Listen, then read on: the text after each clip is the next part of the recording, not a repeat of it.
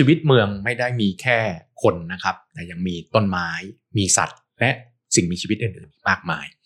สัตว์เลี้ยงกลายเป็นประเด็นสำคัญของเมืองขึ้นมาในยุคใหม่นี้ เพราะเราไม่ได้เลี้ยงสัตว์แบบทิ้งๆคว้างๆ แบบคนในยุคก่อนแล้ว เราเลี้ยงสัตว์แบบลูก ดูแลแบบเพื่อน แต่ว่าก็ยังมีคนอีกกลุ่มหนึ่งที่ยังคิดว่า สัตว์เลี้ยงก็คือสัตว์ที่เราให้ข้าว ให้อาหารเพียงอย่างเดียวจะไปไหนก็ไป มันก็เป็นประเด็นสำคัญที่เป็นปรากฏการณ์ที่เราจะต้องนำมาพิจารณากับรายการ Unlock the City ใน episode เมืองไม่ได้มีแต่คน สัตว์เลี้ยงกับนโยบายเมืองที่ต้องปรับตัวมีอะไรบ้าง ปลดล็อกความเข้าใจผ่านเสียงของคนเมืองกับรายการ Unlock the City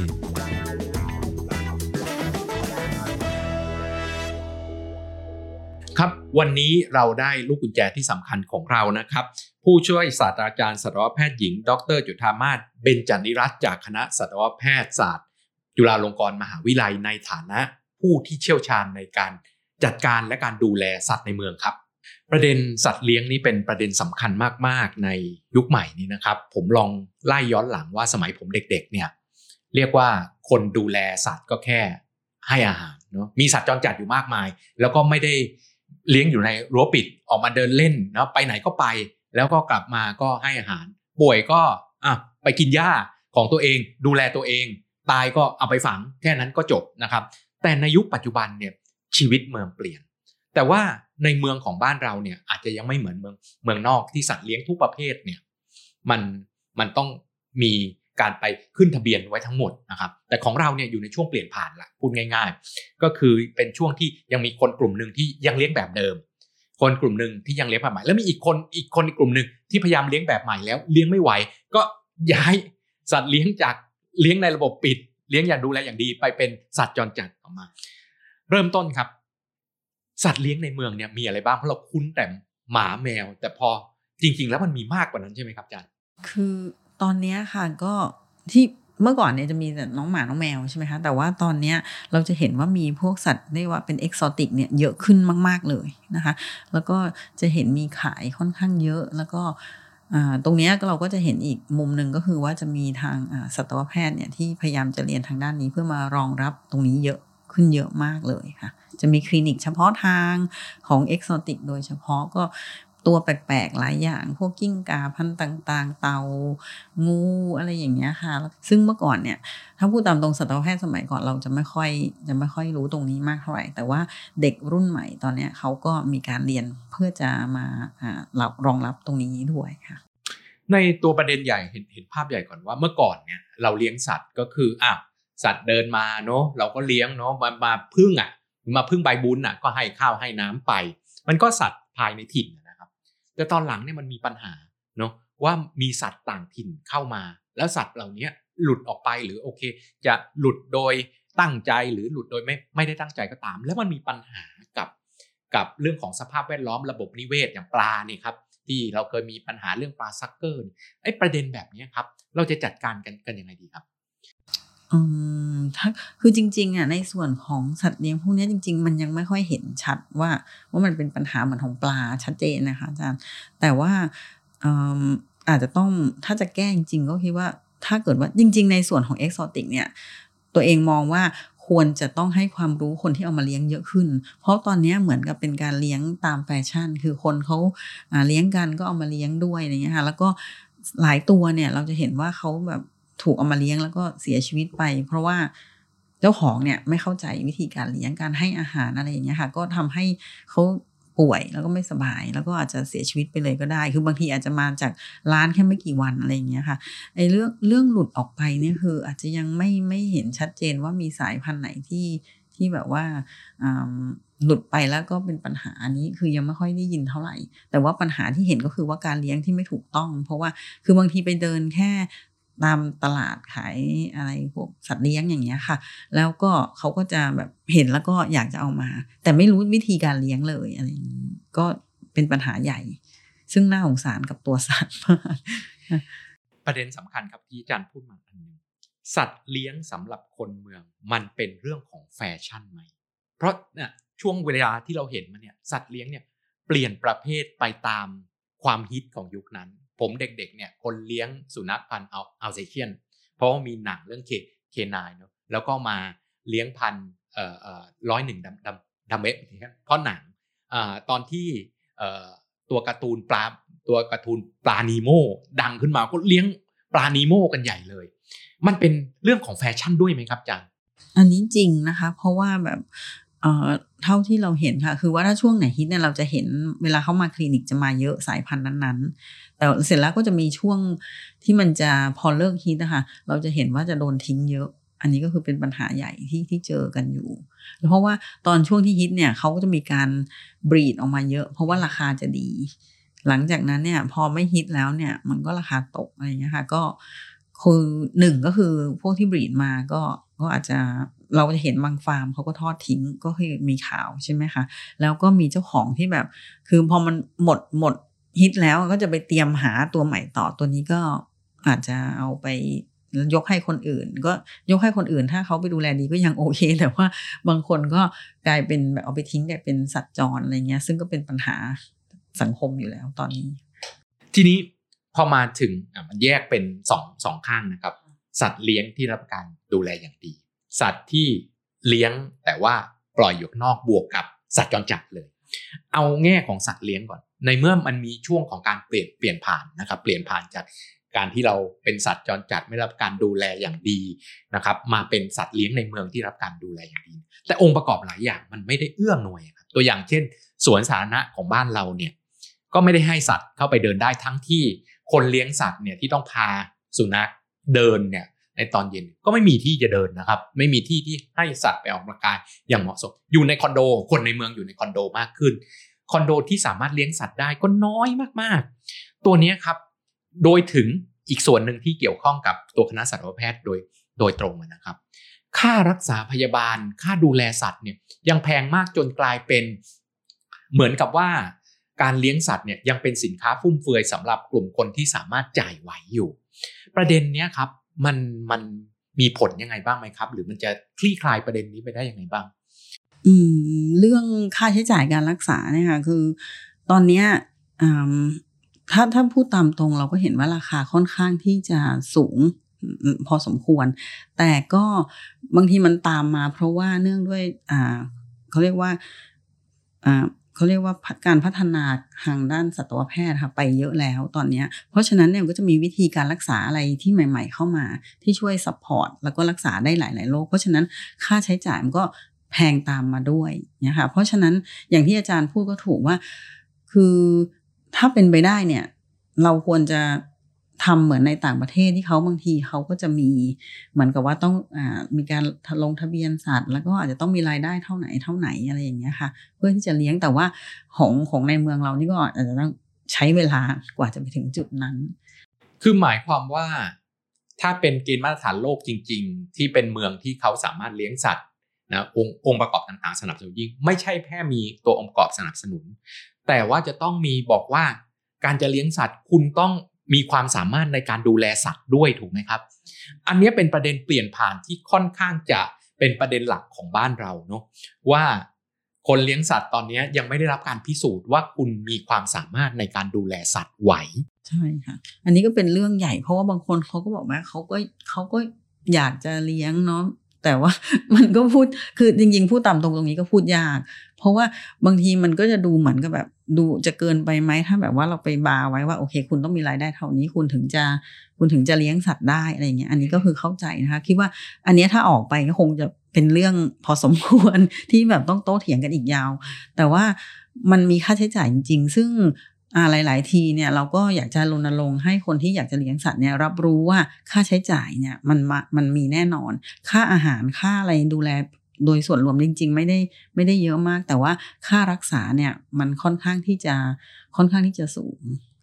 ผมเคยคุยกับนักกฎหมายต่างต่างต่างชาตินะครับ เรื่องเนี้ยว่าเอ๊ะมันมีค่าในการดูแลอย่างอย่างเช่นง่าย ๆ ว่าคุณจะเลี้ยงเลี้ยงสัตว์ได้เนี่ยคุณต้องไป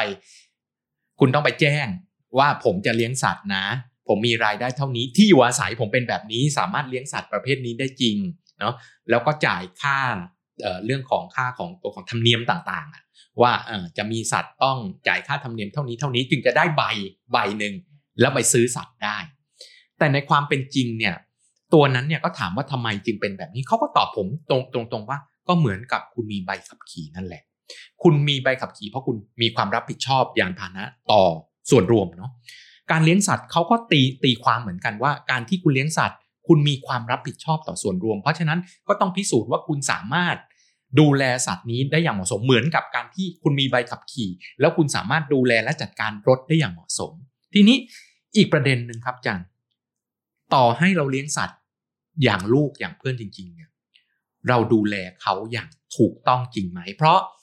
ถ้าเป็นเมืองนอกเนี่ยจะเห็นว่ามหานครใหญ่ๆเนี่ยมีคนรับจ้างจูงสัตว์เดิน รับจ้างจูงสัตว์เดินรู้เก่งมากครับ บางทีมือนึงเนี่ยจูงได้ห้าจูงหมาได้ห้าตัวอีกข้างจูงได้ห้าตัว เพราะเขาต้องทำเวลาเนาะเขาจะมานั่งจูงทีทีละตัวเขาคงเขาก็คงลำบากจะได้เงินไม่พอแล้วก็ต้องเสียเวลาเวลามาก แต่ว่าของประเทศไทยเนี่ยครับ แสดงว่าตรงนั้นน่ะตรงนั้นที่เขามีเขามีเกณฑ์เลยครับว่าสัตว์เลี้ยงตัวขนาดเท่านี้เนี่ยจะต้องออกจากกรงเป็นวันละไม่น้อยกว่ากี่ชั่วโมงต้องได้เดินไม่น้อยกว่ากี่เมตรกี่เมตร ตามพันตามเรื่องของขนาดตามวัยของสัตว์ ของเรามีมีเกณฑ์นี้ไหมและคนเราทำแบบนั้นจริงไหมครับ อย่างอย่างเหมาะสมจริงไหมถ้าในกรุงเทพเนี่ยคิดว่ามีบางคนเขาก็ทำค่ะ เพราะว่าบางคนเขาก็จะมีแบบถ้าแต่ว่าปัญหาในกรุงเทพเนี่ย ส่วนมากจะมีปัญหาคือเจ้าของเนี่ยไม่อยากพาไป คืออาจจะมีเวลา มีหลายมีหลายปัญหาหนึ่งคือไม่มีเวลา เพราะว่าจริง ๆ โดยโดยตัวเองเนี่ยก็คืออดูแลเกี่ยวกับด้านการรักษาปัญหาพฤติกรรมด้วยในน้องหมาน้องแมวเนี่ย ซึ่งอันนึงเนี่ยหลักการอันนึงในการที่จะช่วยให้เขาลดปัญหาพฤติกรรม หรือว่า แก้ปัญหาพฤติกรรมเนี่ยต้องพาออกไปจูงเดิน เป็นการจริง ๆ มันไม่ใช่เป็นแค่การออกกำลังกายทางด้านร่างกาย แต่มันเป็นการออกกำลังกายทางด้านจิตใจ ที่แบบเวลาที่เขาแนะนำว่าเวลาไปจูงเดินเนี่ยเราต้องให้เขาดมนู่นดมนี่ด้วยอันเนี้ยคือเป็นการแบบให้ผ่อนคลาย เพราะฉะนั้นใช่ค่ะก็คือว่าปกติเนี่ยเราก็จะแนะนำว่าควรจะไปจูงเช้าเย็น แต่ว่าสิ่งที่เราได้รับตอบกลับมาจากเจ้าของก็คือว่าหนึ่งคือไม่มีที่จะให้เดินสองมีสุนัข จรจัดเยอะเขาบอกว่าอันตรายสามร้อน อากาศไม่เอื้ออำนวยพื้นพื้นร้อนมากนี่ก็ไม่ได้ เพราะว่าเท้าของน้องหมาก็อาจจะลำบากเนี้ยค่ะสี่ก็คือกลัวพวกโรคต่างๆอะไรเงี้ย อันนี้ก็เป็นแบบข้อแม้ที่ที่ เจ้าของมักจะให้ให้กับเรา ถ้าเกิดว่าเขาไม่สามารถจะจูงได้ แต่หลายท่านเขาก็ยังยังจูงอยู่ ถ้าบางคนที่เขาพอทำได้ หรือว่าเขาอยู่ในบริเวณพื้นที่ที่สามารถจูงได้เขาก็ยังทำอยู่เนี่ยค่ะแต่ว่าถ้าพูดตามตรงก็คือเป็นปริมาณน้อย แล้วก็เจ้าของส่วนใหญ่จะคิดว่าการอ่าบางทีเขามีพื้นที่อะค่ะเขาก็คิดว่าเออการออกแค่วิ่งในบ้านเนี่ย ก็คือโอเคแล้ว แต่จริงๆอะมันต้องมีการออกไปเดินที่เป็นจริงจังถึงจะดีกว่า แต่ว่าเมืองไทยอย่างที่บอกก็คือ มันปัจจัยมันมันเยอะที่หลาย ๆ อย่าง ที่เจ้าของเขาแบบไม่สามารถจะทำได้ แสดงว่าประเด็นที่จันเล่าให้เราฟังเนี่ยแสดงว่าองค์ประกอบของเมืองเนี่ยยังไม่เอื้อมหน่วยกับการที่จะ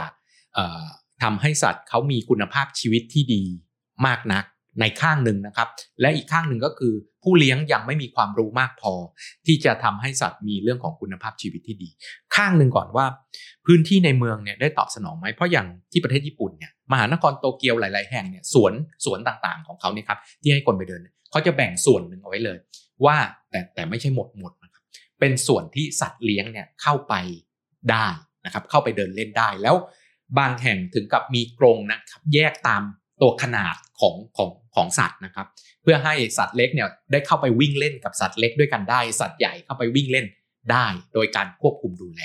แบบนี้เรายังไม่มีเพราะสวนสาธารณะของบ้านเราเนี่ยบอกว่าสัตว์เลี้ยงห้ามเข้าอยู่ใช่ก็จะมีเท่าที่เห็นก็คือจะมีของเอกชน ที่แบบว่าเขาเขามีอนุญาตให้เข้า หรือว่าตามห้างบางแห่งเขาก็จะมีแบบให้พาไปจูงได้แต่มันมีปริมาณน้อยอะค่ะ เพราะว่าเจ้าของก็บ่นเหมือนกันว่า ไม่มีที่อะหมอมันที่มีก็คือไกลอะไรอย่างเงี้ยค่ะ ก็ก็อันนี้ก็เป็นอันหนึ่งที่เป็นปัญหาซึ่ง หรือว่าจริง ๆ ก็คืออย่างที่แบบไม่เอื้ออย่างเช่นเพิ่งเห็นข่าวใน BTS ว่าห้ามเอาสัตว์ทุกอย่างเข้าเลยแม้กระทั่งแบบอยู่ในกระเป๋าอย่างเงี้ย ซึ่งเราดูแล้วเราก็งงมากคือจริง ๆ ถ้าอยู่ในกระเป๋าเนี่ยไม่ได้รบกวนใครแล้วมันก็เป็นการ อ่าเขาเรียกว่าการเดินทางที่สะดวกสำหรับเจ้าของใช่ไหมคะสำหรับสัตว์เล็กเนี่ยจริงๆมันควรที่จะอนุอนุญาตได้ แต่อาจจะมีกฎว่า โอเคนะไม่อ่าถ้ามีทำผิดทำอะไรหรือว่าทำเลอะเทอะอะไรเงี้ยคุณก็อาจต้องโดนปรับ แต่ว่าการไม่ให้เข้าเลยอย่างเงี้ยค่ะ ใครจะเลี้ยงสัตว์ทีก็ต้องขึ้นแท็กซี่ขึ้นอะไรอย่างเงี้ย มันดูแปลกๆในส่วนตัวที่คิด คือเห็นออกข่าวมาคืองงมากแต่ก็ แต่ก็อาจจะมีคนที่เขาแบบอะก็ก็เหมือนที่อาจารย์บอกก็คือว่าในในเมืองมันก็มีคนหลากหลาย บางคนเขาก็มองว่ามันไม่ใช่ว่าจะต้องเอาเอาขึ้นมาด้วยอะไรอย่างเงี้ยนะคะ แต่ว่าเท่าที่ดูตอนเนี้ยเราเออก็เพิ่งเห็นว่าในห้างหลาย ๆ ห้างเขาให้เข้าได้ เพียงแต่ว่าต้องอยู่ในกระเป๋า ซึ่งซึ่งตรงเนี้ยก็คิดว่าเป็นเป็นการ move forward ที่ที่ดีในส่วนตรงนี้ที่แบบอนุญาตให้เข้าได้ แต่ BTS นี่งงมากค่ะ คือเห็นข่าวแล้วแบบเพิ่งรู้ว่าเข้าไม่ได้ คือไม่ไม่คิดว่า คือถ้าอยู่ในกระเป๋าเนี่ย เราคิดว่ามันควรจะเข้าได้ทำไมไม่ได้ก็ไม่รู้ ผมเห็นอันนั้นด้วยครับ แล้วก็มีคนตั้งกระทู้ถามว่าถ้าซื้อปลาทองกลับบ้านเนี่ยใส่ใส่ถุงมีน้ำอยู่เนี่ยได้ไหมก็ไม่ได้ไม่ได้อันนี้คือก็แหม่งมากคือมันไม่ได้แบบว่ามันไม่ได้จะแบบว่าไปรบกวนใครนะคะอาจารย์คือคืออ่าคิดว่าแบบการอยู่ในด้วยกันเนี้ยมันก็คือว่า ถ้าไม่ได้รบกวนใครก็คิดว่าน่าจะ โอเคระดับหนึ่งอะไรอย่างเงี้ยแสดงว่าที่คงอาเป็จานรย์กฎโบราณนะคะแสดงว่าที่อาจารย์พูดมาเนี่ยยิ่งเทียบกับประเทศที่มีระดับการพัฒนาสูง ระดับของค่าระดับของค่าครองชีพสูงกว่าเราเนี่ย ปรากฏว่าเลี้ยงสัตว์ที่นู่นเนี่ยเมื่อเทียบกับรายได้แล้ว ด้วยองค์ประกอบต่างๆ ของเมืองที่เขาสนับสนุนเนี่ยกลายเป็นถูกกว่าเมื่อโดยโดยโดยเปรียบเทียบเมื่อเทียบกับสัตว์ของการการเลี้ยงสัตว์ของบ้านเราเพราะ ของบ้านเราเอาขึ้นขนส่งมวลชนก็ไม่ได้ รักษาพยาบาลเนาะเนื่องจากคือมันยังเป็นสิ่งใหม่เนาะก็ยังอยู่ในอยู่ในอัตราที่แพง พื้นที่ต่างๆ ก็ไม่ตอบสนองคอนโดที่เลี้ยงสัตว์ได้นี่ก็มีน้อยมากๆนะครับ ต้องเป็นบ้านเดี่ยวเท่านั้น ก็ยิ่งยิ่งยิ่งทวีปัญหา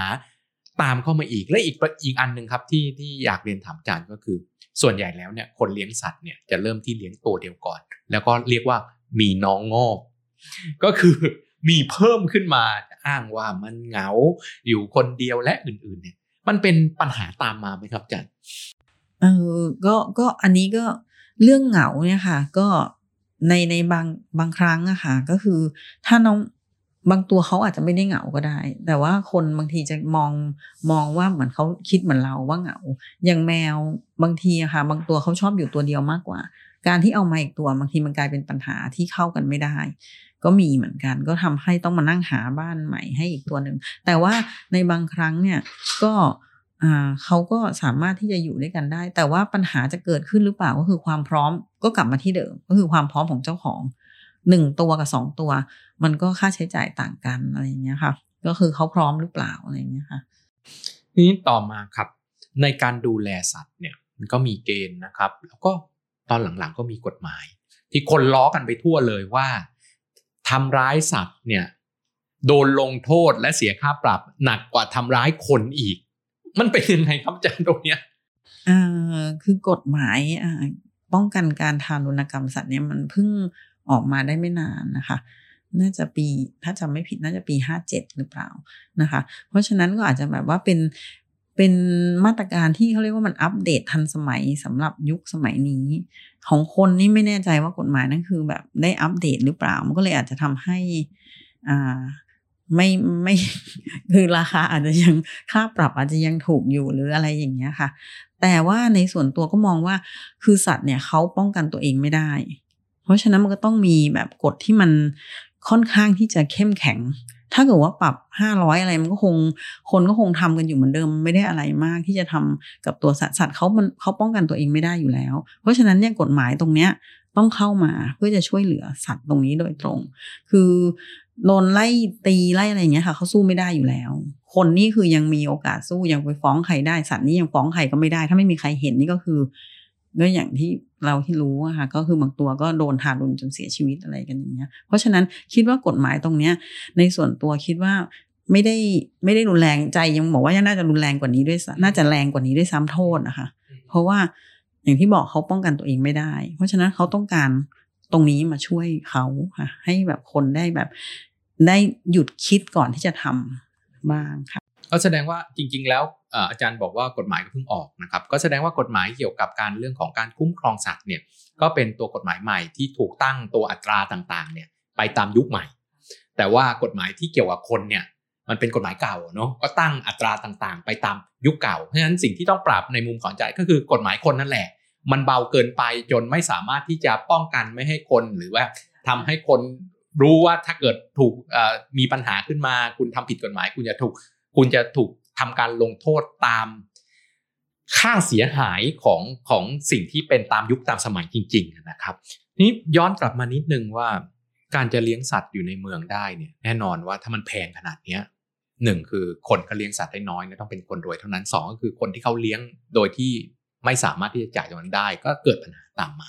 ว่าเขาไม่สามารถจะจ่ายไหวทำให้สัตว์ และตัวเขาเองนะครับ มีเรื่องของคุณภาพชีวิตที่ดีได้ นี่ประเด็นว่า เอ่อในการเข้าใช้พื้นที่ต่างๆไม่ว่าจะเป็นพื้นที่สาธารณะพื้นที่คอนโดต่างๆเนี่ยหรือการเดินทางด้วยระบบขนส่งมวลชน อาจารย์มีมุมมองยังไง หรือมีแนวทางยังไงบ้างครับ ที่จะทำให้เกิดความเท่าเทียมหรือสามารถที่จะเข้าเข้าถึงตรงนี้ได้ จริง ๆ ในส่วนของคอนโดนะคะ ก็คือตอนนี้เราเริ่มเห็นว่าแบบคอนโดที่เลี้ยงสัตว์เนี่ยเริ่มเยอะขึ้น คิดว่าแบบคนที่เขาอ่าคนพวก developer คอนโดต่างๆ เขาเริ่มมองแล้วแหละว่า ตอนนี้คนเริ่มเลี้ยง เพราะว่าคนชอบแอบเลี้ยงอยู่กันเป็นประจำแล้ว คนก็จะมีความสุขมากกว่าที่จะไม่ต้องแอบเลี้ยงแล้วเขาก็เท่าที่เคยเห็นก็คือมีเพื่อนเขาก็อาจจะแบบถ้าเลี้ยงหนึ่งตัวเขาก็จะมีค่าใช้จ่ายเพิ่มขึ้นมาให้กับเป็นค่าส่วนกลาง ซึ่งจริง ๆ ตรงนี้ก็คิดว่าเป็นอะไรที่ดี แล้วก็ในคอนโดที่เลี้ยงได้เนี่ยเขาก็จะแบ่งโซนที่จะแบบให้มาอยู่ได้อะไรเงี้ยค่ะ แล้วก็ไม่แน่ใจว่าจะมีการแบ่งตึกหรือว่าทั้งตึกก็รู้อยู่แล้วว่าอันนี้จะต้องเลี้ยงสัตว์ได้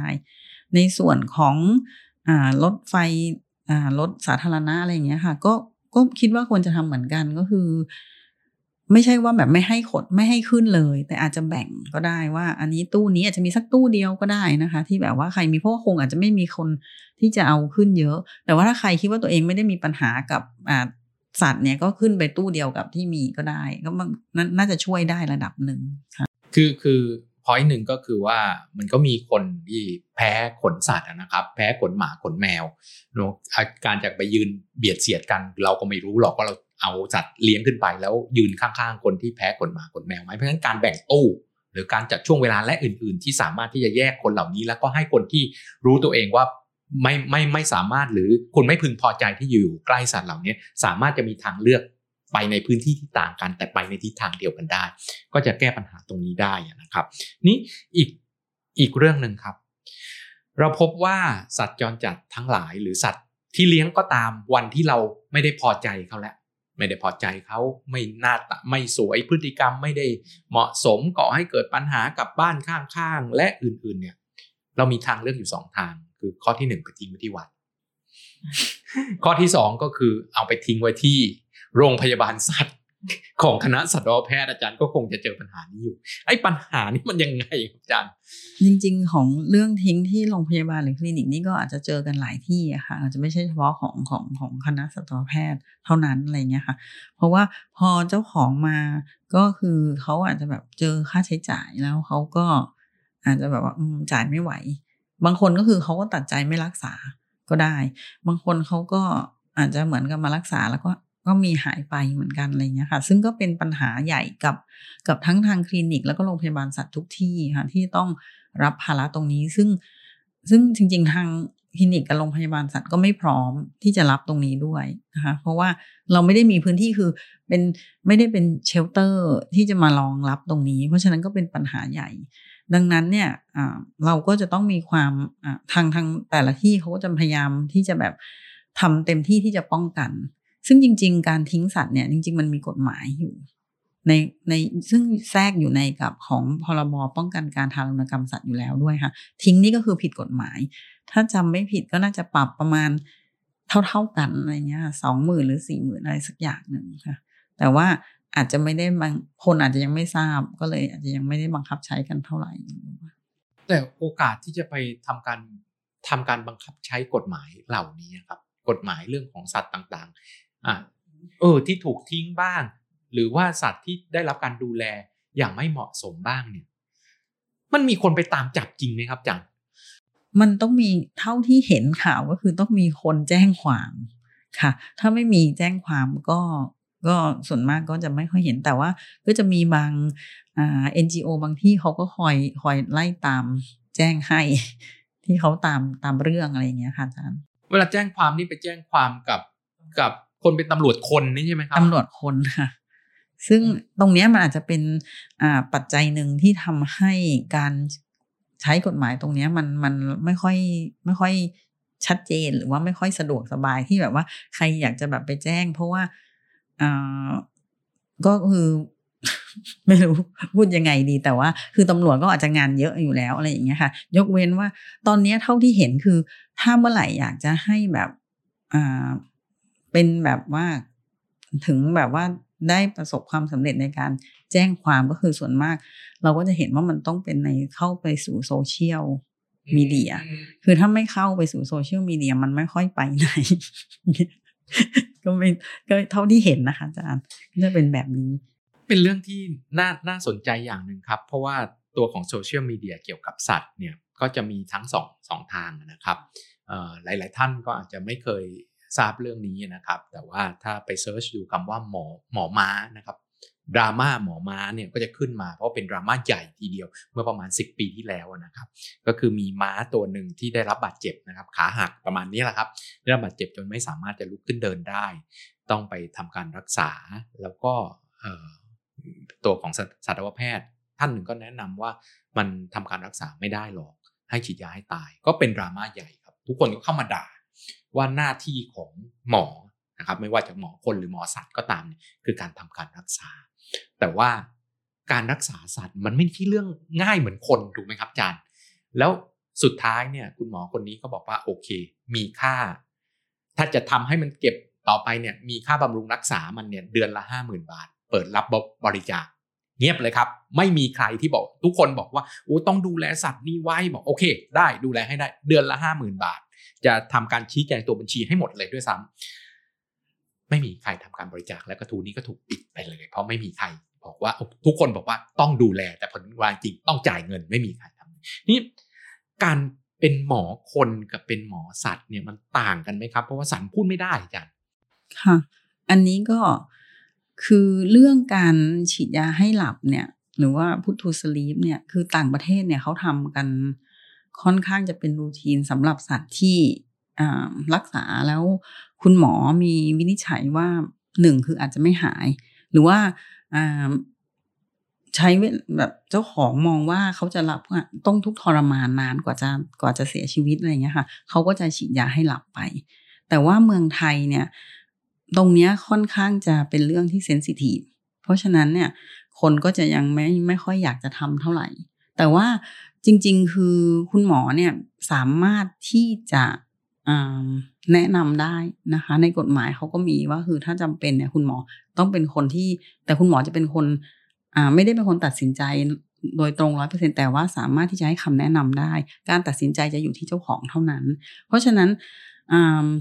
ทุกอย่างเนี่ยคืออย่างที่อาจารย์พูดคือน้องหมาเขาพูดไม่ได้ เราก็ไม่รู้ว่าเขาจะเจ้าของคนบางคนเขาบอกว่า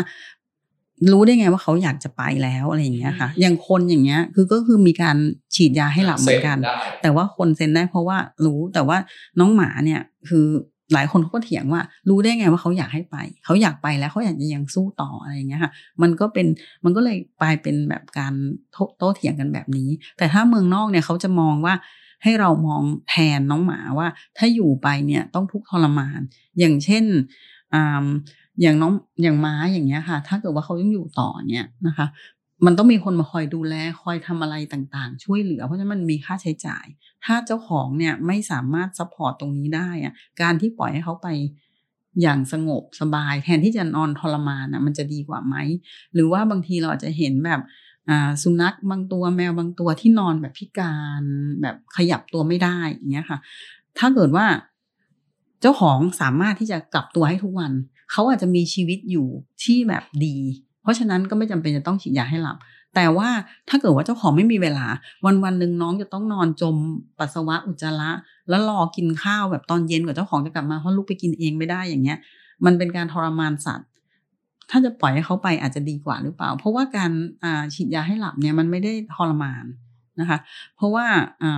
เราจะฉีดยาเขาก็จะเหมือนนอนหลับไป แล้วเขาก็จากไปแค่นั้นเอง มันก็จะเหมือนกับว่า ช่วยให้เขาพ้นความทรมานมากกว่า แต่อย่างที่บอกก็คือว่าเราต้องมองว่าตกลงคือจะยังไงกันแน่ก็คือแบบถ้าเจ้าของพร้อมอย่างน้องม้าเนี่ยถ้าเกิดว่าเจ้าของพร้อมที่จะจ่ายห้าหมื่นหรือว่ามีคนที่จะช่วยทุกห้าหมื่นคอยดูแลเขาทุกอย่างอะไรอย่างเงี้ยค่ะเขาไม่ทรมานโอเค ไม่ต้องไม่ต้องฉีดยาให้หลับก็ได้ แต่ถ้าเกิดไม่มีใครดูแล เรานึกสภาพว่าเรานอนอยู่แบบหิวข้าวก็ไม่มี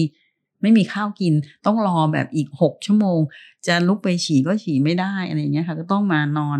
ต้องนอนแบบเลอะเทอะอุจจาระปัสสาวะอันนี้ก็ไม่รู้เหมือนกันแต่ว่า บางคนเขาก็มองว่าเราไม่ได้ถามสัตว์แต่ว่าอย่างที่บอกเราก็ไม่รู้จะถามยังไง คือคือหลักอันหนึ่งก็คือว่าสัตว์เนี่ย โครงสร้างร่างกายเขาไม่เหมือนคนถูกไหมอย่างอย่างเคสของม้าเนี่ย พอเดินไม่ได้ปุ๊บ ท้องก็จะอืดเพราะร่างกายเขาถูกบิ้วมาถูกไหมครับ คืออันอันนี้คือจุดหนึ่งที่ที่ผมอยากให้อาจารย์เล่าให้เราฟังนิดนึงว่าจริง ๆ แล้วเนี่ยโครงสร้างของสัตว์เนี่ยไม่เหมือนคนนะคนขาหักเนี่ยนะครับ บอกให้อยู่เฉยๆนั่งเฉยๆเนาะกินน้อยลงได้คุณไม่ต้องเอ่อทำงานนู่นนี่ให้หายก่อนได้แต่สัตว์มันไม่ใช่แบบนั้นถูกไหมครับอาจารย์ก็คือมีมันก็บางบางอย่างสัตว์บางประเภทเขาก็โครงสร้างก็อาจจะไม่ต่างกันมาก แต่บางประเภทเนี่ยก็คือมีความแตกต่าง คือถ้าแบบว่าเกิดอะไรขึ้นมาอย่างถ้าเป็นต่างประเทศเนี่ยมาขาหักส่วนมากเขาก็จะให้ให้จับไปดีกว่าเขาก็จะไม่เก็บไว้ เพราะว่าอย่างที่อาจารย์บอกมันก็จะมีปัญหาสุขภาพอื่นๆตามมา ซึ่งมันต้องคอยดูแลเป็นพิเศษ แล้วมันก็มีค่าใช้จ่ายอย่างที่อย่างที่เราเห็นอยู่อย่างเงี้ยค่ะ เพราะฉะนั้นเนี่ยมันก็เป็นความแตกต่างกับกับทางของคน เพราะว่าคือเราก็อย่างที่บอกคือเราคุยกับเขาไม่ได้ มันก็พูดยาก เพราะว่าบางคนเจ้าของหลายท่านเขาไม่บางทีเนี่ยค่ะ เราเคยเจอที่แบบเป็นเคสที่อ่าเขาเรียกว่ามาแบบนี้เจ้าของบางท่านเขาก็เขาก็อยากจะโอเคเขาก็เข้าใจเขาก็บอกโอเค แต่บางท่านเขาก็บอกว่าเออเขาขอไม่ทำก็ต้องแล้วแต่ค่ะ ตรงนี้ แต่คุณหมอมีหน้าที่ได้แค่แนะนำนี่ข้ามมาจากสัตว์เลี้ยงที่มีคนดูแล มาเป็นเรื่องของปัญหาของสัตว์จรจัดบ้างครับสัตว์จรจัดเนี่ยมันมีอยู่สองแบบ แบบที่หนึ่งคือ สัตว์จรจัดประเภทที่ไม่มีใครดูแลเลย เล่ร่อนหาอาหารตามที่ถูกทิ้งตามอะไรต่างๆ อันนี้คือพวกหนึ่ง อีกพวกหนึ่งก็คือสัตว์ที่มีคนดูแล ให้ข้าวให้น้ำเฉยๆ เป็นสัตว์เลี้ยงในยุคเก่าครับ ให้ข้าวให้น้ำจะไปไหนก็ไปหิวข้าวกลับมากินเอ่อมาตายตรงนี้ก็ก็ตายก็ฝังอะ ไม่ตายที่อื่นก็จบไป นี่ปัญหาตัวเนี้ยคือในเมืองต่างๆ ในโลกที่มีเรื่องของ คนจำนวนมากอยู่ในเมืองนะครับ พื้นที่เมืองมีคนอาศัยอยู่อย่างหนาแน่นมีเรื่องของกิจกรรมต่าง ๆ ที่มีคนอยู่เยอะเนี่ยมันก็เคยมีปัญหาเรื่องของโรคระบาดอันเนื่องมาจากสัตว์ทั้งสัตว์เลี้ยงโดยตรง และก็สัตว์พาหะต่างๆนะครับไม่ว่าเห็บหมัดอะไรต่างๆเนี่ยมันก็กลายเป็นโรคระบาดของเมือง ในโลกเนี่ยเขาถึงเมืองใหญ่ ๆ ของโลก หรือประเทศที่มีระดับการพัฒนาสูงแล้ว จึงไม่มีสัตว์จรจัดเพราะเขาเคยเจอปัญหานี้มา และเป็นปัญหาใหญ่ครับคนในเมืองตายเยอะ แต่ของเราเนี่ยเราไม่เคยเจอปัญหานี้ เพราะว่าคนเรายังมีความหนาแน่นต่ำเพิ่งเป็นเมืองที่เริ่มมีตัวความหนาแน่นสูงมาไม่นานนี้ แต่ว่าปัญหาเหล่านี้เนี่ยครับอาจารย์มองว่าปัญหาสัตว์จรจัดเนี่ยมันจะแก้ปัญหายังไงได้และข้อที่หนึ่งมันเป็นปัญหาจริงไหมนะครับ ข้อที่สองถ้ามันเป็นปัญหาจริงจะแก้ยังไงครับ ปัญหาคิดว่าเป็นปัญหาจริง เพราะว่าเราก็เห็นเยอะเหมือนกันนะคะ เพราะว่าคือเขาก็อยู่ของเขาแต่ว่าบางครั้งอะ การใช้ชีวิตอยู่ของเขาเนี่ยมันสร้างความเดือดร้อนให้กับ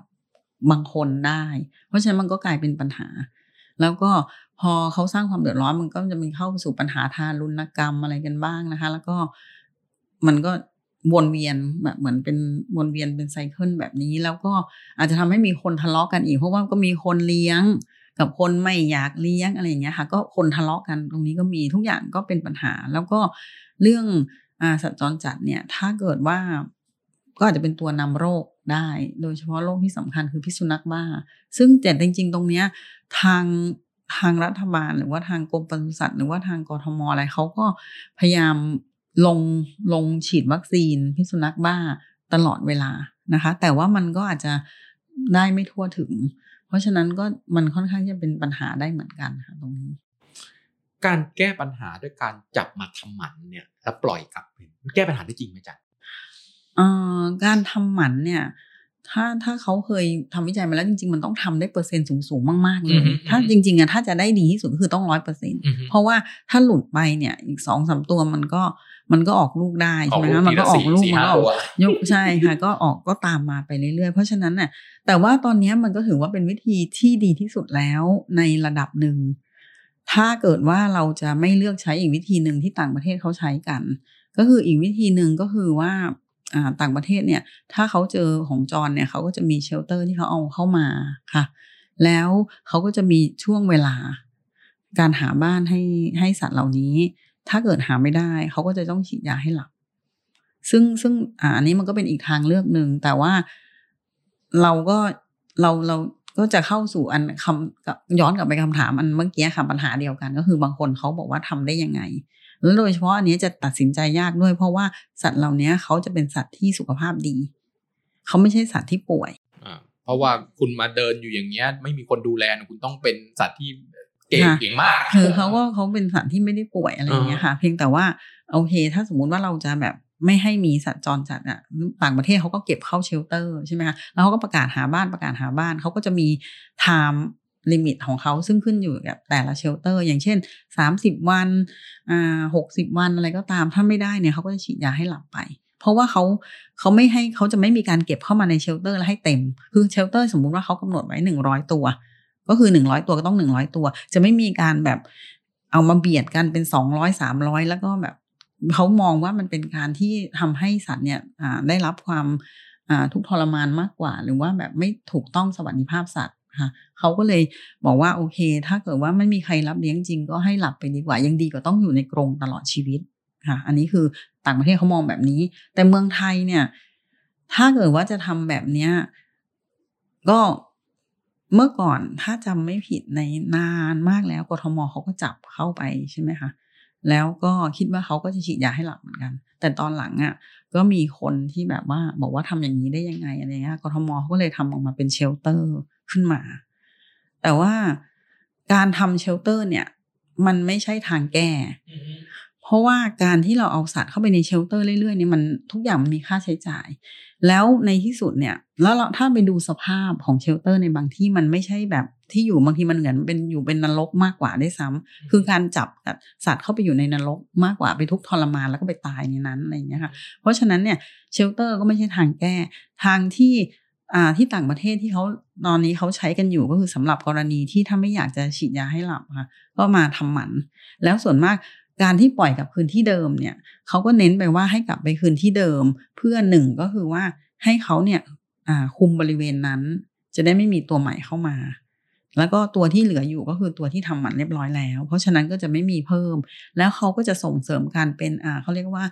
เป็น community community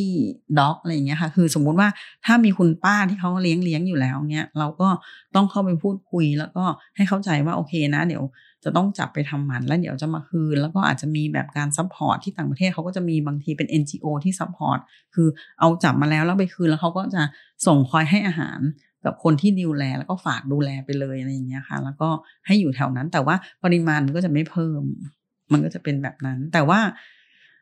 มันก็บอกว่าได้ผลไหม เท่าที่ดูก็คือเขาบอกว่ามันขึ้นอยู่กับว่า เราจับมาทำได้เท่าไหร่ ถ้าเราทำได้ไม่ไม่เยอะพอมันก็ยังไม่ค่อยได้ผลเท่าที่ควร แต่ก็ยังดีกว่า อาจจะดีกว่าไม่ไม่ไม่ทำอะไรเลยอะไรอย่างเงี้ยค่ะคือคือจริง ๆ แล้วสัตว์จรจัดหรือสัตว์กึ่งจรจัดคือมีคนดูแลแต่ให้ออกไปข้างนอกเดินนู่นเดินนี่มันอาจจะไม่ได้น่ารักสำหรับทุกคนนะครับ เพราะอย่างอย่างที่ผมเคยเจอเนี่ย ก็คืออวิ่งอยู่รอบตัวของสนามกีฬาใหญ่แห่งหนึ่งนะครับ รอบแรกก็เห็นคุณป้าคนหนึ่งขี่รถมอเตอร์ไซค์มาแกก็มาทุกเย็นนะครับ มีเศษอาหารที่ไปเก็บตามที่ต่างๆ มา แล้วก็เอามาให้โอ้ณเวลาที่รอบแรกที่ผมวิ่งเนี่ยแกให้เนี่ยอุสัตว์หมาเนี่ยน่ารักมากครับ วิ่งกระดิกหางตามคุณป้าน้ำดีอกดีใจกินข้าว วิ่งมาอีกรอบหนึ่งคุณป้าไปแล้วหมากินข้าวอีกแล้วขี้กลางถนนครับ นี่คืออันนี้คือสิ่งที่ที่เกิดขึ้นแล้วก็ปัญหาหลักที่สุดถามว่า ใครที่เจอปัญหากับสัตว์จรจัดมากที่สุดก็คือคนเดินเท้า คนขี่จักรยาน และวินของรถมอเตอร์ไซค์คือเจอไล่กัดอยู่บ่อยๆเนี่ยไอเนี้ยคือปัญหาที่เกิดขึ้นกับเมือง แล้วมันก็จะมีคนสองสองประเภทอะคนที่เห็นมันน่ารัก เพราะตัวเองมีอะไรมาแลกกับมัน แต่พอคุณไปแล้วอะมันมันไม่ละมันไม่ได้น่ารักสำหรับคนอื่นแล้วอะครับ ไอ้ประเด็นเนี้ยครับ เราจะทำยังไงให้คนเห็นภาพเดียวกันได้ครับอาจารย์อืมก็คิดว่าจริง ๆ ก็คือต้องมีจริง ๆ พวกนี้ต้องมีการพูดคุยกันตลอดนะคะ การพูดคุยกันตลอดอย่างอย่างเช่นอ่าในในที่แบบอ่าของของของที่ตัวเองอ่าเป็นที่ปรึกษาอยู่ของอย่างเช่นเด็กที่คณะสัตวแพทย์เราก็จะมีชมรมสวัสดิภาพสัตว์ใช่ไหมคะ ก็จะช่วยในพวกน้องแมวน้องหมาที่อยู่ในจุฬาเท่าที่เท่าที่เด็กจะทำไหว เพราะว่าเด็กก็เราก็ไม่ใช่แบบ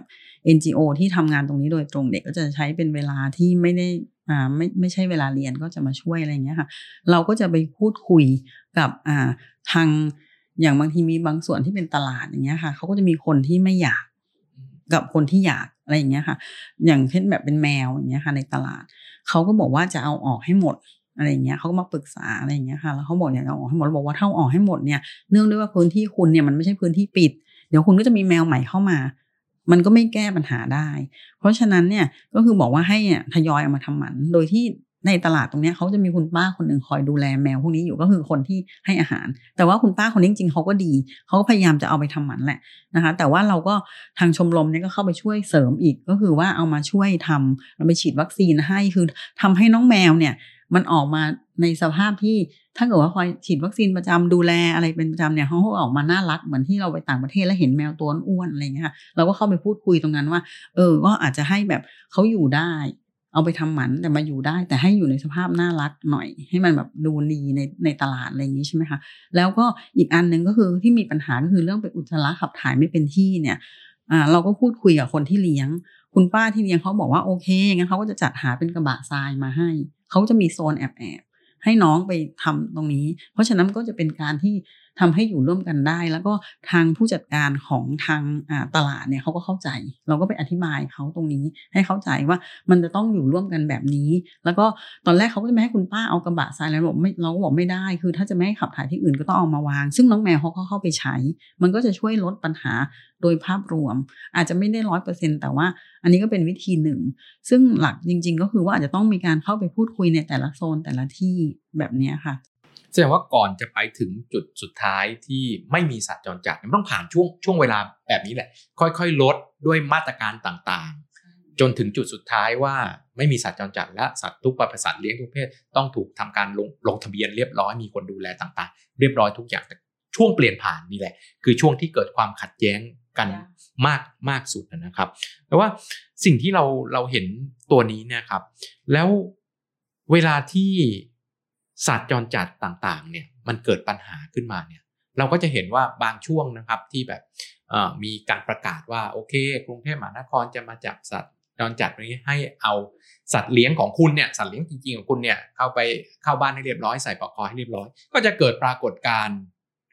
คนเอาปลอกคอไปใส่สัตว์จรจัดที่ตัวเองไม่ได้เลี้ยงจริง แล้วพอถึงเวลาปุ๊บอะมาจับสัตว์ก็ ก็ไม่จับเพราะว่ามีปลอกคอ แต่พอคนจับสัตว์ไปแล้ว มันก็กลายเป็นสัตว์จรจัดเหมือนเดิมทำยังไงครับจ๊ะคืออันนี้จริงๆคือวิธีแบบเนี้ยโดยโดยส่วนตัวคิดว่ามันไม่ มันไม่ใช่วิธีแก้ไขที่ถูกต้องกันที่มาจับไปอย่างที่เราบอกพอจับไปเสร็จเนี่ย มันก็จะมีตัวใหม่ออกมาหรือว่าอย่างเงี้ยที่เขาใส่ปลอกคอ จริง ๆ ตามหลักเนี่ย ถ้าถ้าคิดว่ากรุงเทพน่ะต้องลงพื้นที่ค่ะพูดคุยกับคนที่นั่นว่า โอเคตัวไหนคือ เพราะว่าเราเราทำมาแล้วในบริเวณจุฬา คือตอนแรกเนี่ยเด็ก ๆเขาไปลงเขาก็ไปคุย คือเขาจะบอกว่าไม่มีเลยตรงนี้ไม่มีแมวสักตัวเลย ไม่มีแมวสักตัวเลยเขาจะไม่แบบเขาบอกเขากลัวว่าเราจะมาจับไปหรืออะไรก็ไม่รู้สักอย่างเขาจะบอกไม่มีนะคะแต่ว่าแต่ว่าพอไปเดินดูมันก็มี แล้วเดี๋ยวก็เห็นเขาให้อาหารแหละแต่เขาเวลาคุยเขาบอกไม่มี เพราะฉะนั้นเนี่ยก็จะบอกเด็กว่าเนี่ยต้องเขาลงไปคุยว่าเนี่ยเรามาช่วย เราไม่ใช่มาจะมาไล่จับอะไรหรือจะให้จับผิดว่าคุณให้อาหารคุณอะไรอย่างเงี้ย ต้องเข้าไปช่วยแล้วก็พูดคุย ให้เขาเข้าใจว่าเนี่ยเราจะเข้ามาช่วย แล้วเราก็จะต้องมาอ่าบอกเนี่ยเราก็บอกเขาว่าเดี๋ยวเราจะมาทำหมันฉีดวัคซีนอะไรให้อย่างเงี้ยค่ะ แล้วก็แนะนำวิธีการดูแลอะไรแบบโดยโดยทั่วทั่วไปให้เขาทำให้แบบกลายเป็นว่าเขาก็จะรู้สึกว่าเราโอเคมามามาดีหน่อย ไม่ใช่ว่าจะมาแบบ เป็นศัตรูกัน ซึ่งคิดว่ากทมก็ต้องลงแบบนี้ค่ะ คือเข้าไปคุยกับ ไม่ว่าจะเป็นคุณป้าหรืออะไรก็ตามหรือคนที่ดูแลแถวนั้นว่าเราจะเอาเอาไปเนี่ย แล้วเอาทำหมันแล้วอาจจะกลับมาคืน แต่ว่ามันก็จะมีบางกรณีบางตัวที่ดุจริง ๆ เนี่ย ก็อาจจะต้องมีกทมอาจจะต้องมีความพร้อมที่จะเตรียม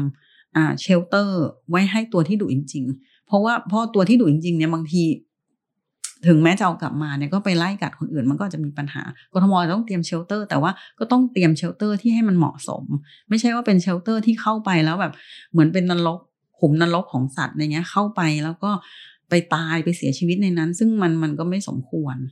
ก็คือว่าอาจจะแบ่งคือแต่แต่ว่าถ้าเราทำแบบนี้เราไม่เราไม่จำเป็นต้องกวาดเก็บหมด เราก็เอาไปแล้วก็ไปทำหมันแล้วก็เอามาคืน แล้วก็มันแล้วก็คอยคุยกับคนที่คอยดูแลอะไรอย่างเงี้ยค่ะว่าเอออาจจะต้องช่วยกันนะ ถ้าเกิดว่าคุณแบบสงสารเขาอะไรอย่างเงี้ยแต่เข้าใจว่าพวกนี้เขาก็แบบไม่สามารถจะรับเป็นเจ้าของได้ แต่ว่าอาจจะบอกเขาช่วยดูแล ถ้าเกิดว่าสามารถจริงถ้าแบบเห็นมันอุจจาระอะไรอย่างเงี้ยถ้าทำได้บางคนป้าบางคนเขาอาจจะยอมทำก็ได้ เก็บอะไรให้มันสะอาดมากขึ้นอะไรเงี้ยหรือว่าอย่างอย่างของที่ที่ที่คณะที่ทำอยู่เนี้ยก็จะมีคุณป้ามาให้อาหาร เราก็ไปขอร้องแกตอนแรกแกก็แกก็จะเป็นศัตรูมากเลย เพราะแกคิดว่าเราจะไปแบบแอดแท็กแกว่า ไปบังคับแกว่าห้ามเอาอาหารมาให้อะไรเงี้ยเราก็บอกไม่ป้าเอามาให้ได้ แต่ขอให้คุณป้าเนี่ยให้เป็นที่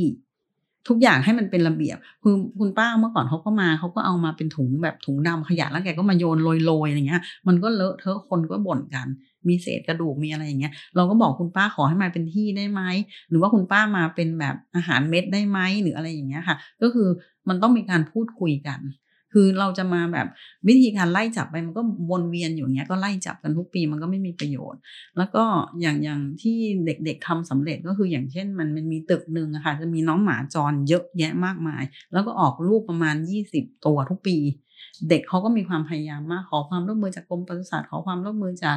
NGO พวกซอยด็อกอะไรอย่างเงี้ยเขาก็มาช่วยผู้ใหญ่เขาก็มาช่วย แล้วก็เราก็ล้อมจับไปหมด 20 กว่าตัว แล้วก็ไปทำมัน ค่ะแล้วก็เอากลับมาคืน ตอนเนี้ยก็แบบปริมาณก็ค่อย ๆ ลดลง เขาก็ตายจากไปบ้าง เพราะแต่ว่าเขาจะไม่มีลูกมาเพิ่มขึ้น ปริมาณก็ลดลงไปก็เป็นการคุม โดยที่แบบ ถ้าเกิดเราออกหมดเนี่ย มันก็จะมีตัวใหม่เข้ามา เราก็มานั่งไล่จับเพื่อเอาไปทำหมันอีก มันก็วนเวียนเป็นปัญหาที่แบบ แกไม่ได้ไล่จับไปเนี่ยเอาไปไหน ไปทุกข์ทรมานอยู่ไหม คุณมี shelter พร้อมไหมการทำ shelter นี้เป็นอะไรที่แบบแพงมากค่ะ ถ้าเกิดใครทำจะรู้ว่าแพงมาก ตั้งแต่ค่าใช้จ่ายค่ากินค่าอะไรจริง ๆ ค่ากินนี่ยังไม่เท่าไหร่ ถ้าเมื่อไหร่ไม่สบายมันจะติดกันไปหมดด้วยล่ะมันจะติดกันไปหมดค่ะ แล้วก็มันก็แล้วก็ไหนจะเป็นค่าคนดูแลทำความสะอาดอือฮึบางที่เนี่ยหมาสามสี่ร้อยตัวมีคนดูแลอยู่สองคน แล้วก็คิดสภาพหมาว่าจะเป็นยังไงนะคะ แล้วก็อันหนึ่งที่คิดว่าอ่าจริง ๆ เนี่ยกทม หรือว่ารัฐบาลควรทำก็คือว่าการรณรงค์ให้มีการ adopt เอาไปเลี้ยงสัตว์พวกเนี้ยออกจาก shelter ออกไปเลี้ยงให้ได้มากที่สุด เพราะว่าต่างประเทศเขาก็ทำแบบนี้อยู่แล้ว นอกจากการที่จะอ่าเขาเรียกว่าฉีดยาให้หลับอะไรอย่างเงี้ยค่ะเขาก็จะพยายามรณรงค์ให้ adopt ไปด้วยอะไรอย่างเงี้ยแต่เรื่องของการรณรณรงค์ให้มีคนรับสัตว์นะครับจรจัดที่ถูกเก็บไว้ใน shel shelter เนี่ยไปเลี้ยงไอ้สิ่งที่มันไม่เอื้ออำนวยกับของบ้านเราก็คือว่าการเลี้ยงสัตว์เนี่ยสำหรับบ้านเรานะครับ สัตว์เลี้ยงอยู่ในระบบปิดเนี่ย เลี้ยงดีๆ เลี้ยงอย่างถูกต้องเหมาะสมเนี่ยมันยังแพงมากอยู่ มันก็วนกลับไปเป็นก็พอแพงมากปุ๊บคนที่จ่ายแพงเขาก็อยากเลี้ยงสัตว์ที่เป็นพันธุ์ดีสภาพดี สภาพจิตใจไม่มีปัญหาไม่ได้รับบาดเจ็บมาก่อนและอื่นๆถูกไหมครับ ก็คือมันก็กลายเป็นไก่กับไข่วนกันไม่จบสักทีว่าอ้าวจะเอาคนรับไปเลี้ยง คนที่จะรับสัตว์ที่สภาพไม่ดีเนาะไม่ใช่สัตว์พันธุ์แท้ เอาประกวดไม่ได้เชิดหน้าชูตาไม่ได้ไปเลี้ยงเนี่ยเขาจะเอาไปเหรอ กับพวกนี้ใช่ไหมครับ อันนี้อาจารย์คิดว่าอาจจะขึ้นอยู่กับการเขาเรียกว่าการรณรงค์หรือการโปรโมทที่ทำถ้าเกิดว่าทำดีๆ เนี่ย บางทีก็สามารถที่จะรณรงค์ให้พวกอ่าเขาพวกนี้จริงๆเขาน่ารักอยู่แล้ว มันขึ้นอยู่กับการที่แบบ การโฆษณาคิดว่ามันขึ้นอยู่กับการโฆษณาการ PR นั่นเองนะคะ ถ้าเกิดว่า PR ได้ดีเนี่ยก็อาจจะออกมา เพราะว่าอย่างแมวบางตัวอะไรอย่างเงี้ยค่ะ ถึงเป็นแมวจรแต่ว่าความน่ารักเขาก็มีอะไรอย่างเงี้ยค่ะ มันก็อาจจะต้องต้องขึ้นอยู่กับตรงนั้นค่ะอาจารย์แต่ว่าแต่แต่ก็เข้าใจตรงนี้ เพราะว่าเราเคยเห็น shelter ที่ต่างประเทศเนี่ย หมาส่วนใหญ่เขาจะถึงแม้เขาจะบอกว่าเป็นหมาจร แต่มันจะดูหน้าตามีพันธุ์มีสายพันธุ์ แล้วเขาก็มักจะตั้ง เราก็ขำเหมือนกันเขาจะบอกว่า ตัวเนี้ยนะเป็น mix ระหว่างพันธุ์นี้พันธุ์นี้พันธุ์นี้พันธุ์นี้แล้วมันก็จะดูแบบคือในส่วนมันก็คือดูมีพันธุ์มันก็จะน่าพาออกไป แต่ว่าของเมืองไทยคือแบบถ้าน้องหมาที่แบบเป็นแบบว่าวิ่งทำถนนก็น่าจะเหมือนกันอย่างเงี้ยค่ะ มันมันก็อาจจะยากกว่านิดนึงอันนี้ก็ก็เข้าใจ แต่ว่าก็อาจจะอย่างที่บอกก็ขึ้นอยู่กับการการรณรงค์หรือว่าการอ่า PR ที่ที่แบบอาจจะต้องมีแบบ แผนการนะแบบใช้ทีมที่แบบว่าสามารถที่จะดึงตรงนี้ออกมาได้อะไรเงี้ย แต่ว่าก็เข้าใจคือ ถ้าเกิดว่าโอเคไม่มีคน adopt จะทำได้ไหมก็คือว่าก็การฉีดให้หลับ ซึ่งตรงนี้มันก็มันก็เป็นปัญหาใหญ่ เพราะว่าหลายคนคือเราอีกอันหนึ่งคือที่เป็นปัญหาก็คือ เพราะว่ามันเพราะว่าเราเป็นเมืองพุทธนะคะ มันมันก็จะอยู่ในในตัวนี้อยู่ด้วย ก็อาจจะทำให้เจ้าของหรือว่าคนก็จะมองไม่อยากทำอะไรเงี้ย แต่ว่า ที่ต่างประเทศเนี่ยเขาก็บอกเลยว่าที่เขาทำได้เนี่ย ก็เพราะว่าเขาเขาก็มีการแบบนี้ทำคือเขามีเหตุมีผลนะครับ ว่าถ้าปล่อยไว้จะเป็นปัญหาแล้วก็ทรมานสัตว์ด้วยอะไรอย่างเงี้ยค่ะครับ นี้เป็นไปได้ไหมที่จะทำให้สัตว์จรจัดเป็นเสน่ห์ของพื้นที่ ที่ผมถามอาจารย์ตรงนี้เพราะว่าสวนลุมพินีเนี่ยที่คนไปวิ่งตอนเย็นเนี่ยมีคนกลุ่มหนึ่งที่ไปสวนลุมพินีไปออกกำลังกาย เดินเล่นบ้างวิ่งบ้าง เพราะไปเล่นกับแมวสวนลุมค่ะ ได้ค่ะก็อย่างอย่างที่บอกอาจารย์เนี่ยค่ะที่เราคุยกันเรื่องแมวที่ตลาดเนี่ย ถ้าเกิดว่าทำให้เขาดูน่ารัก ตัวอ้วนกลมแข็งแรงสุขภาพดีอย่างเงี้ยค่ะ มันก็อาจจะกลายเป็นเสน่ห์ได้ แทนที่แบบคนไปเขาก็จะมีคนที่แบบเอ็นดูเขาก็ไปเล่นด้วยแบบอะไร มันก็เป็นเสน่ห์ได้ อันนี้คือเป็นสิ่งที่เราจริง ๆ คุยกับ ผู้ผู้ดูแลตลาดไปแล้วด้วยเนี่ยค่ะว่าเออถ้าเกิดว่าให้น้องแมวเนี่ยเดี๋ยวเด็กๆนะไปช่วยฉีดวัคซีนไปหยดยาเห็บหมัดอะไรให้เป็นประจำอย่างเงี้ยค่ะ แล้วก็ทำหมันแล้วเขาก็จะออกมาสุขภาพแข็งแรง ไม่ใช่เป็นแมวที่แบบดูโสมๆอะไรเงี้ยซึ่งสวนลุมเขาก็ออกมาเป็นแมวหน้าตาอย่างนั้นใช่ไหมคะที่แบบตัวอ้วนๆน่ารัก เพราะว่าสวนลุมเขาก็ดูแลอยู่มีคนที่แบบว่าเป็นเหมือนเข้าใจว่าเป็นทีมหรืออะไรสักอย่างที่เขาดูแลอยู่ตรงนั้นค่ะ คือมันก็ ออกไปถึงสิ่งที่เป็นปรากฏการณ์ค่อนข้างใหม่นะครับมันเกิดสักพักกับบ้านเราที่อื่นเกิดมานานแล้ว คือคนที่ไม่มีไม่สามารถเลี้ยงสัตว์ได้ด้วยตัวเองคอนโดอยู่คอนโดบ้างไม่มีความพร้อมในการเลี้ยงบ้าง แต่เกิดด็อกคาเฟ่แคทคาเฟ่ขึ้นมามากมาย ไอ้ปรากฏการณ์นี้ครับ มันชี้อะไรต่างๆกับเมืองบ้างครับอาจารย์ก็แสดงว่าคนเนี่ยก็ยังมีความเขาเรียกว่าสนใจหรือว่ารักสัตว์อยู่ระดับหนึ่ง ที่ทำให้เขาพวกนี้เขาถึงขายได้นะคะแต่ว่า cat cafe dog cafe นี่ก็ก็บางทีก็อ่าบางทีก็กลายเป็น issue เกี่ยวกับสวัสดิภาพสัตว์เหมือนกัน ว่าเอ่อแต่ละที่ดูแลดีไหมอะไรอย่างเงี้ยค่ะ การที่เอาสัตว์ออกมาให้จับเนี่ยบางตัวพร้อมไหมอะไรอย่างเงี้ยค่ะ ก็ก็อาจจะ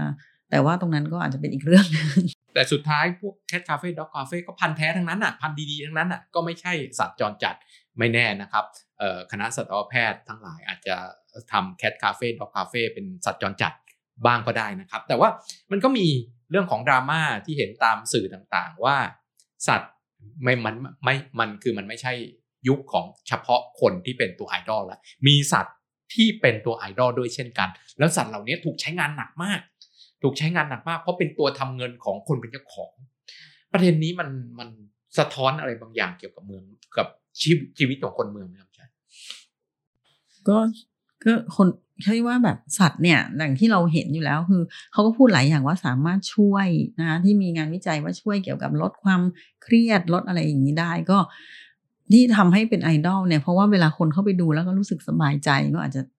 อาจจะแสดงว่าเราให้เห็นว่าแบบในเมืองนี่ความเครียดมันสูงก็อาจจะทำให้เขาเนี่ยเข้าไปดูพวกนี้เพราะฉะนั้นก็กลายเป็นไอดอลขึ้นมาได้นะคิดว่าน่าจะเป็นตรงนั้น แต่การใช้งานอย่างหนักนี่มันมัน เป็นยังไงบ้างครับ เพราะว่าน่ะแน่นอนคุณเป็นไอดอลเนอะเหมือนกับคุณเป็นนักร้องดังหรือคุณก็วิ่งงานเนาะสัตว์พวกนี้ก็ถูกจับวิ่งงานเหมือนกันน่ะเวลาพักผ่อนจันก็ถ้าไป dog cafe cat cafe ดีๆเนี่ยเขาจะมีวงรอบในการพักถูกไหมครับว่าอ่าเวลานี้ล็อตนี้ออกมานะแล้วไปพักแต่สัตว์เหล่านี้ที่เป็นปัญหาคือคนก็ตั้งคำถามว่ามันได้รับการดูแลอย่างเหมาะสมจริงไหมคือจริง ๆเราก็บางคนอะ คิดว่าเขาก็ดูแลอย่างดีอะคะแต่ก็อาจจะมีบางคน ที่เราก็ไม่ไม่ไม่ทราบ ก็ แต่ว่าตอนนี้มันยังไม่มีใครที่แบบเข้าไปติดตามโดยตรงหรือว่าอย่างที่บอกเรายังไม่มีตำรวจอะไรที่จะเข้าไปดูตรงนี้โดยตรงค่ะ ก็ก็อาจจะลำบากนิดนึงที่จะแบบ แต่ว่าคิดว่าตอนนี้คือถ้าแบบพวก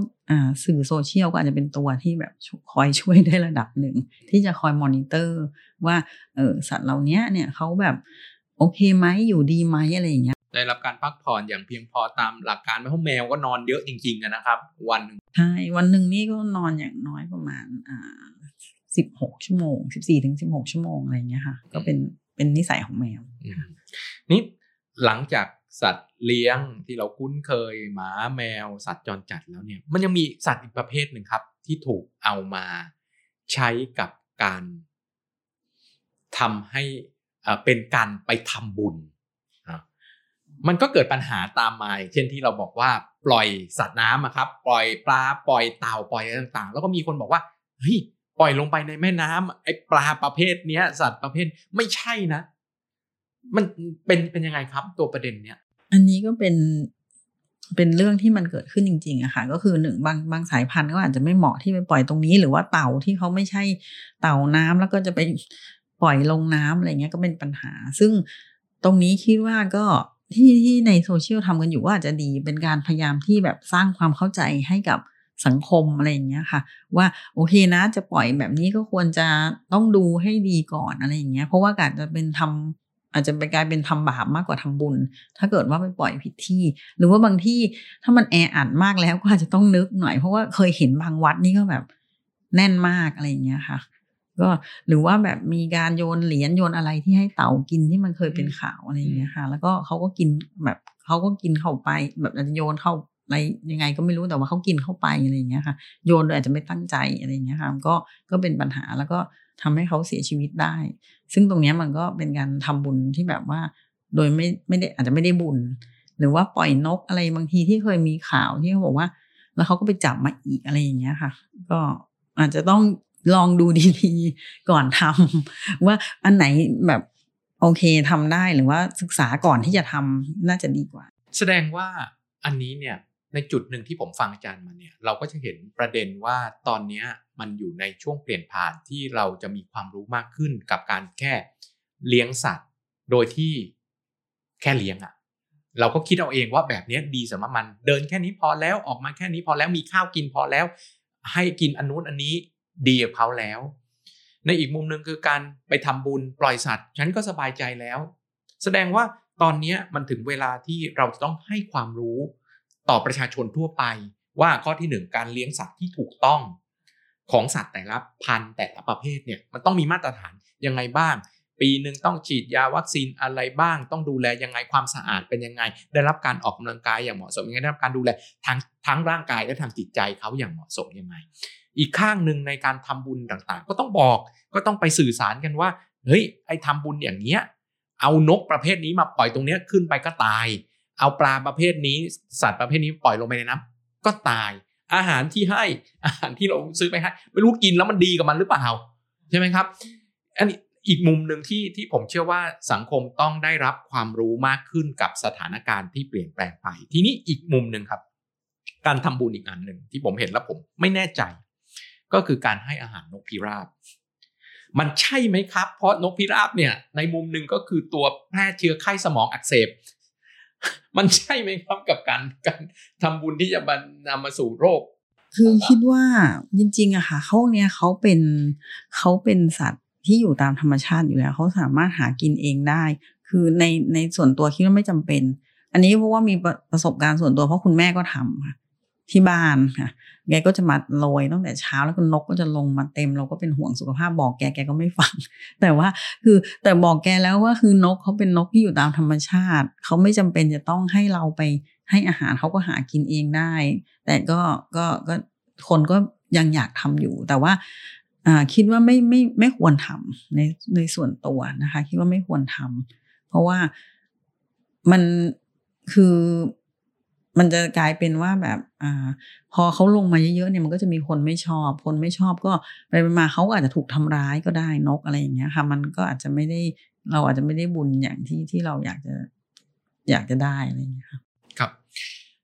ดำเนินมาถึงช่วงสุดท้ายแล้วครับ วันนี้เราได้รับความรู้นะครับ แล้วก็ได้ไขกุญแจกับปรากฏการณ์ของสัตว์ในเมือง ซึ่งผมคิดว่าเป็นเรื่องที่กำลังได้รับความสนใจเป็นอย่างยิ่ง เพราะมันคือช่วงเปลี่ยนผ่านจริง ๆ นะครับ และปรากฏการณ์ของการเปลี่ยนจากสัตว์ที่ไม่รับการดูแลสัตว์จรจัดมาเป็นวิถีที่สอดคล้องกับวิถีชีวิตของคนเมืองมากขึ้น องค์ประกอบของเมืองต้องสนับสนุนมากความรู้ต่างๆ ที่ต้องเปลี่ยนแปลงไปนะครับยังเรายังไม่เข้าใจสัตว์เลี้ยงมากนัก ว่าเขาจะต้องมีสุขภาพที่ดีต้องดูแลเขายังไงและอื่นๆ ก็ต้อง เป็นการศึกษาที่ต้องคลี่คลายปรากฏการณ์นี้กันต่อไปครับ วันนี้ต้องขอขอบพระคุณลูกกุญแจสำคัญของเรานะครับ เกี่ยวกับชีวิตสัตว์ในเมือง ผู้ช่วยศาสตราจารย์สัตวแพทย์หญิง ดร จุธามาศเบญจนิรัตจากคณะสัตวแพทยศาสตร์จุฬาลงกรณ์มหาวิทยาลัย ฝากไว้ด้วยนะครับ คราวหน้าเราเจอกันต่อต่อไปใน YouTube Urban Creature Apple Podcast และเรื่องของ Spotify Urban Podcast เราจะมาคลี่คลาย ปรากฏการณ์ต่างๆ ในเมืองของเรากันต่อไปครับ ขอบพระคุณครับ ขอบคุณค่ะ